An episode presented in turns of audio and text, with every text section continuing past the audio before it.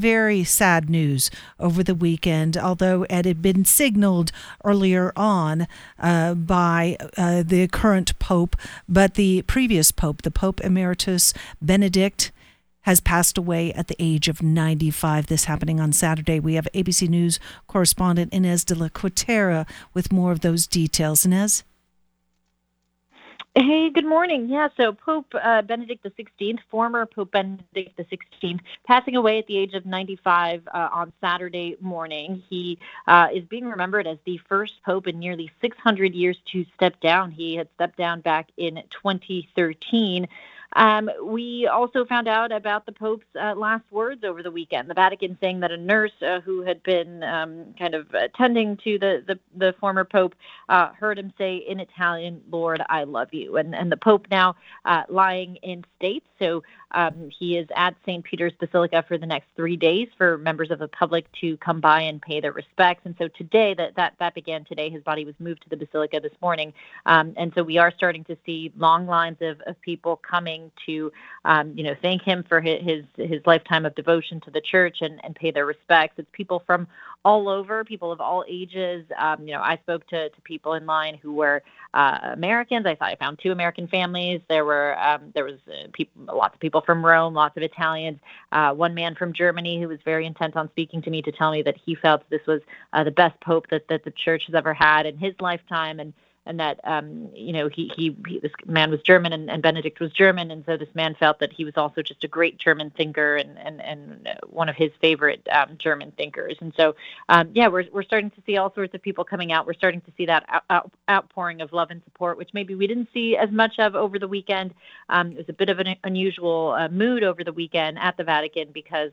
Um, you know, it was uh, New Year's Eve, New Year's Day. There was Pope Francis's mass, um, and and the fact that people were, were kind of busy, but also the fact that um, Pope Benedict had stepped down nearly ten years ago, and and so it was really we are in uncharted territory here. We know what happens when a, a sitting pope dies, but not when a former pope passes. Yeah, and you know, obviously that's kind of been the the big story is that he was uh, one of the first popes to step down in this in you know centuries, and the first time that a current pope will be presiding in a funeral mass for his predecessor. But what will uh, Pope Benedict's uh, legacy be uh, once we get past kind of that uh, early retirement?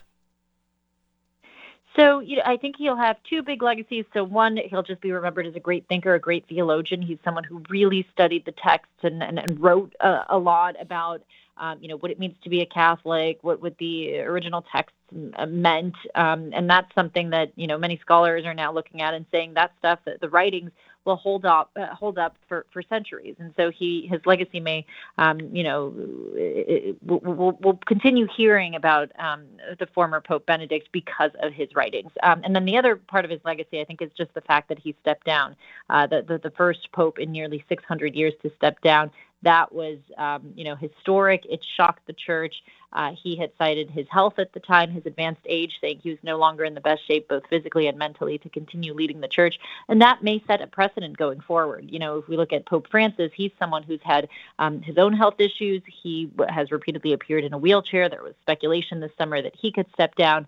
And so, you know, it's possible that Pope Francis will decide to follow suit, to follow in Benedict's footsteps, and also step down. And so, um, this this may become the norm going forward. We could have you know former popes still living while new popes are sworn in, and and yet we it's still a bit of a mystery as to why he stepped in. I mean, he cited his health, he cited his advancing age, but was it a case of dementia? Was he was uh, Pope Benedict? I mean, was he losing cognitive function? As far as his cognitive function, the Vatican has, you know, repeatedly said that up until the very end he was lucid and alert, um, but they they haven't, you know, given us much much more details beyond that.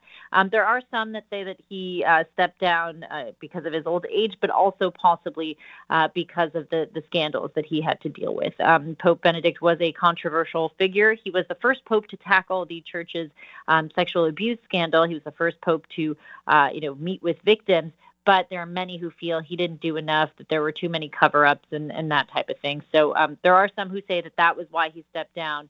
Um, but but Pope Benedict did cite his health, his advanced age, And um, and I will say, you know, as controversial as, as he was, I think, um, you know, he's maybe not as uh, popular as a Pope John Paul II, and, and so for that reason, we're not going to be seeing, I think, the same kinds of crowds um, on on Thursday when when his funeral is held. Also, probably because of the fact that he stepped down 10 years ago.